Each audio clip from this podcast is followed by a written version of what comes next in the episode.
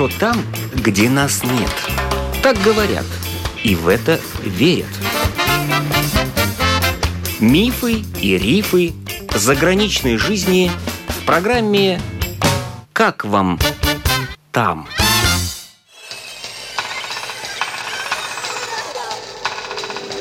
Добрый день! С вами автор программы Галина Грейдена. Где нашему человеку жить хорошо? Рижский инженер-строитель Антон утверждает, что в Таиланде. Сам он прожил три года в Коломбо, в Шри-Ланке, где руководил строительством больших очистных сооружений. Но его покорила соседняя страна Таиланд и город Бангкок. Сейчас Антон вернулся в Латвию, но мечтает после 50 поселиться в Бангкоке – и считает Таиланд идеальной страной для жизни и называет его столицу раем для пенсионеров. Кстати, в Юго-Восточную Азию Антон отправился вместе с двухлетним сыном. Вы поехали с сыном, вам же надо работать, сына куда?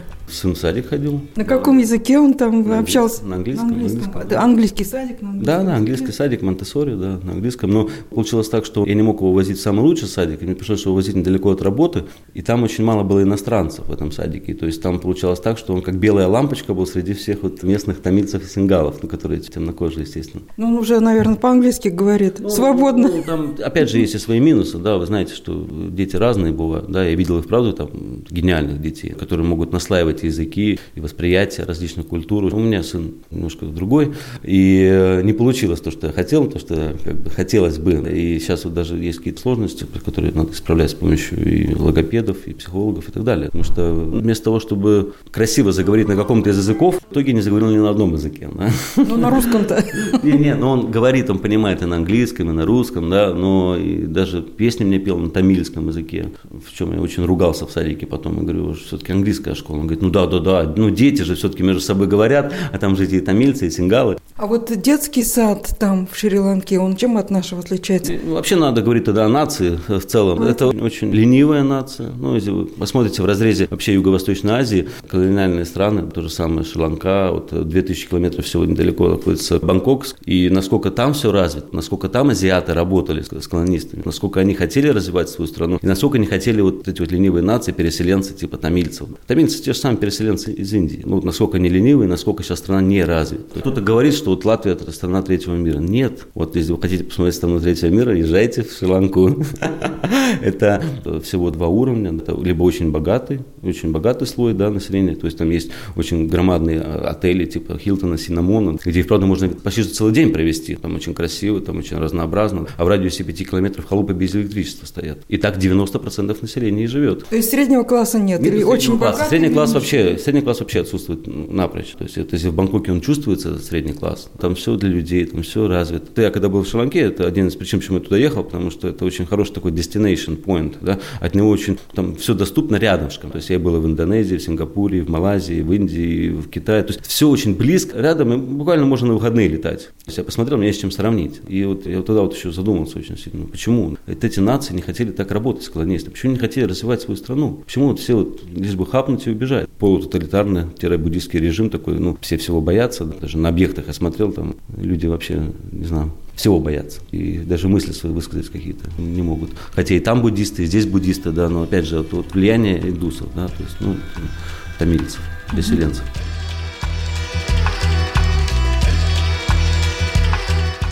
Детский садик что там представляет, в отличие от нашего? В садике это всего лишь с 8 до 12 дня. Ну, что это за садик такой, там, где 4 часа всего. У нас садик вот с 8 утра до 7 вечера. Полная программа, где ребенок начинает понимать, что он обязан каждый день что-то делать, да, он развивается. Вы говорите с 8 до 12, да? А потом-то куда вы ребенка девали? Вам же работать Не, я отдавал няне. У меня няня была, да, у меня были прислуга и няня. Няня из... Э, местная, местная, местная, местная, ну, англоязычная няня, ну, местная. Можно было доверять няне? Ну, я делал кастинг, я отбор делал, естественно, то есть общался с этими людьми. Конечно, не первую попавшуюся взял.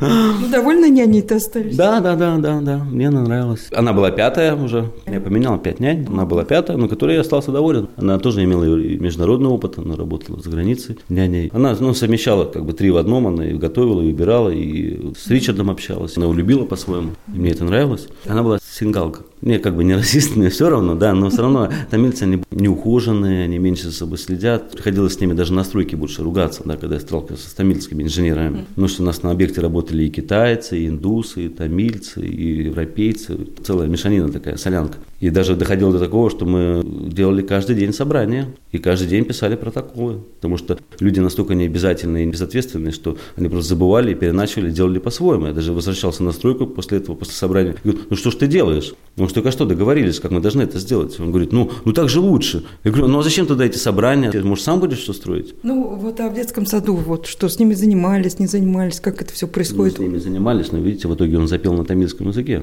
Конечно, я говорю еще раз, были очень хорошие школы, у меня физически не было возможности вот его возить. То есть мне бы надо было два часа с утра тратить на то, чтобы его отвезти. Чему учили в этих школах? Ну, там и вправду очень высокий уровень образования. Я вот я видел просто детей, которые там учились. Три-четыре года ребенок, он адекватен, он образован, он говорит на пяти языках, он все это фильтрует, он это воспринимает, он образованный ребенок на отличном уровне. Мой ребенок не стоял даже близко после этого садика, и мне было жалко, но я не мог себе это позволить, чисто физически. А вот, кстати, за садик вы платили? Ну, платил какие-то номинальные деньги, да.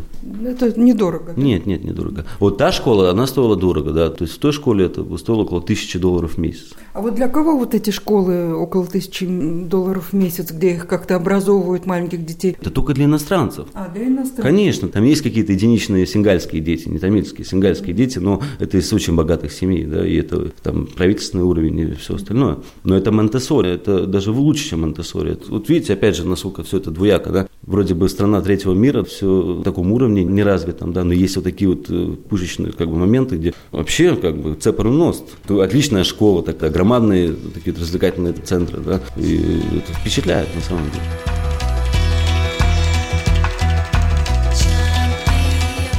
Вы снимали квартиру, да? Мне компания снимала дом, большой дом, 300 квадратных метров. Ничего себе, и вы один с сыном в этом доме? Да, да? один с сыном и с прислугой.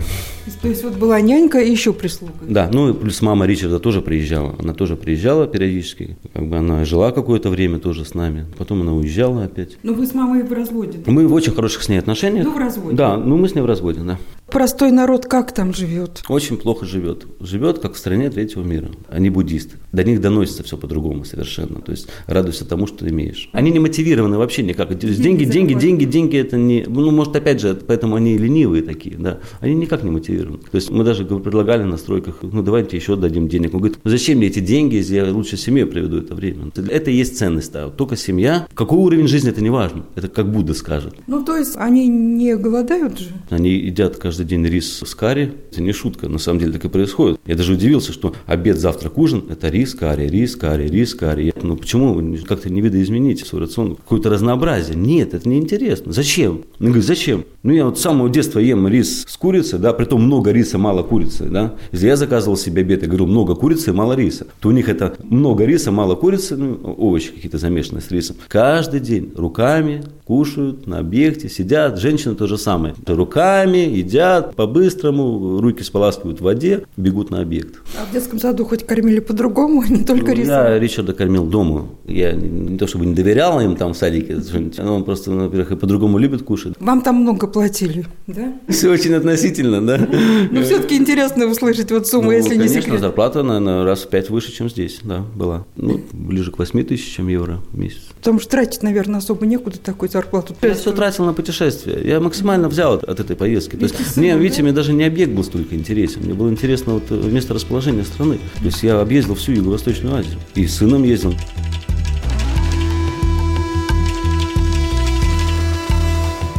Вот наш человек в Юго-Восточной Азии, он вообще там может прижиться, жить? И живут ли там наши? Я вам больше скажу. Я, наверное, после 50 собираюсь переехать в Бангкок.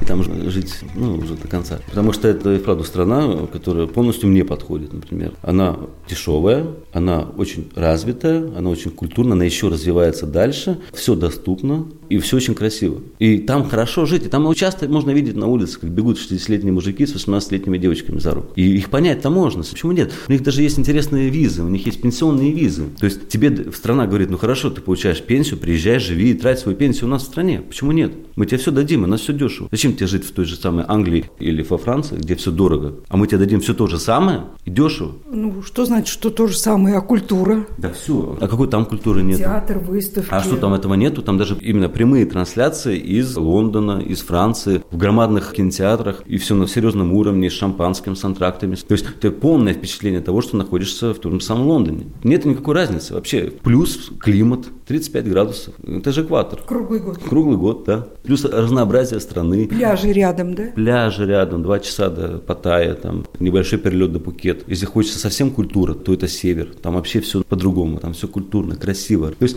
идеальная страна для жизни, в моем понимании. Вот я что-то вашу фразу не поняла. Значит, пожилые люди бегут за ручку с молодыми девушками. О чем вы? Пенсионеры приезжают отдыхать, жить, тратить Пенсионеры. пенсию. Как правило, разведенные, да, чай больше всего. Ну, конечно, там такой доступен женщин тоже, да. Ну, вы имеете в виду Да, да, да, тайки, очень красивые тайки. И очень доступные. В каком И, смысле доступные? э, во всех смыслах доступные. И они тоже заинтересованы. У меня есть один датчанин, друг близкий, да, тоже уже под 60. У него тоже есть женщина в Бангкоке, он туда летает часто. И она на самом деле его любит не за деньги, она даже отказывается от денег, от всего. И просто интересно. И человек адекватен, человек очень образованный, хороший инженер, да, он очень добрый. Сами тайцы, они не такие хорошие, на самом деле. Ну, у них совсем другой менталитет. Они грубые немного, но грубые с женщинами, да, то есть со мной они будут там кланяться, тебе говорить все хорошо. А с женщинами они, ну, такие холоднокровные. То есть они не проявляют ни нежность, ни эмоций, ничего. А мы все-таки европейцы, да, мы можем и нежность показать, то есть и, и вправду себя отдать женщине. Ну смысле. вот э, европейцы женятся на тайках? Да, да, да. Ну, это, конечно, и опасно. Опасно тем, что вся семья садится на шею. Да, были многие такие истории, когда уже не знал, куда бежать. Не я, а вот э, знакомые, да. Я сам через это не проходил. Ну, а зачем жениться? То есть можно же просто жить вместе. Если ты не женился на тайке, то как бы и семья не может сесть тебе на шею, да? Так. Ну, ну да, ты можешь просто соскочить очень просто, вот и все. А так ты уже связан как-то немножко браком, и, и она уже может и, там, через суд что-то пробовать э, делать. А так что она может сделать? Плюс там имущество зачем-то делить за кем Я не верю в брак. Но все-таки женятся на тайках, да, и Да, официально. Много и браков. И я говорю, и на самом деле часто это можно увидеть, как бегут вот такие э, взрослые мужчины с молодыми девочками. Ну, и вот при они- том, они ну, не проститутки, ничего, они, они довольны, они счастливы, они рады, конечно. Ну вот их увозят в Европу или по-разному? Но скорее приезжают туда, чем возят в Европу. Очень мало вы в Европе увидите тайп. Ну, только очень образованных. И которые, и правда, едут поступать в хорошие университеты, ну, из богатых семей, и пытаются чего-то добиться. Но это, опять же, второсортность. Второсортность. Почему я не еду работать в Западную Европу? Потому что ты никогда не будешь первым. Ты никогда не будешь выше, чем француз или ариец. Ты никогда не будешь выше, насколько бы ты хорошим не был. Ну вот проституция в Таиланде. очень Вот развито. Очень развито. Она как бы Ну, это- официально разрешена. Да, да? ну вы же знаете, есть такой регион Паттайя называется. Там даже написано, мол, добро пожаловать иностранцы. То есть место встречи иностранцев.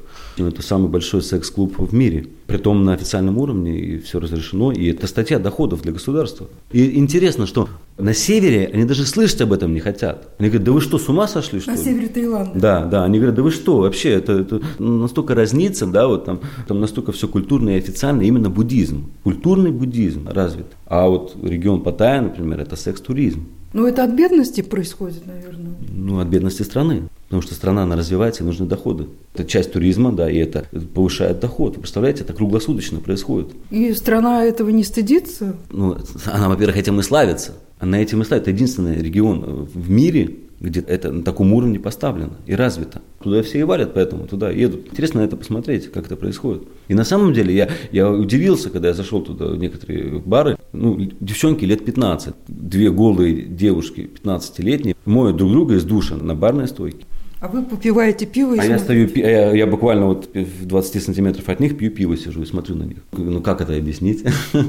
Это не притон, это обычное кафе, Это что ли? красивое кафе, как бы музыка играет параллельно. Женщины. Женщины красивые ходят. То есть это, Нет, это э, как бы нормально. Да. Вы пришли там... Это допу- никакой не притон, это, я говорю, это развитая инфраструктура в каком-то смысле, это развитый бизнес на самом лучшем уровне в мире. Тогда можно себе представить, что же в притоне-то творится. Ну, я по притонам не ходил, я не знаю, да, да, да, но мне хватило того, что я увидел там. А вот проституция в Шри-Ланке? Вот там вот как раз все наоборот. Там все закрыто, там все всего боятся. То есть там это не развито совершенно. Там даже закрывали последние неофициальные притоны, когда я уезжал. Там даже на объект придешь иногда, инженерный уровень, да, они сидят там возле своего компьютера, смотрят какую-то порнографию, да, и боятся, оглядываются, там что-то пытаются скрыть, чтобы никто не заметил, что они это делают, очень этого стыдятся. Там это все очень закрыто.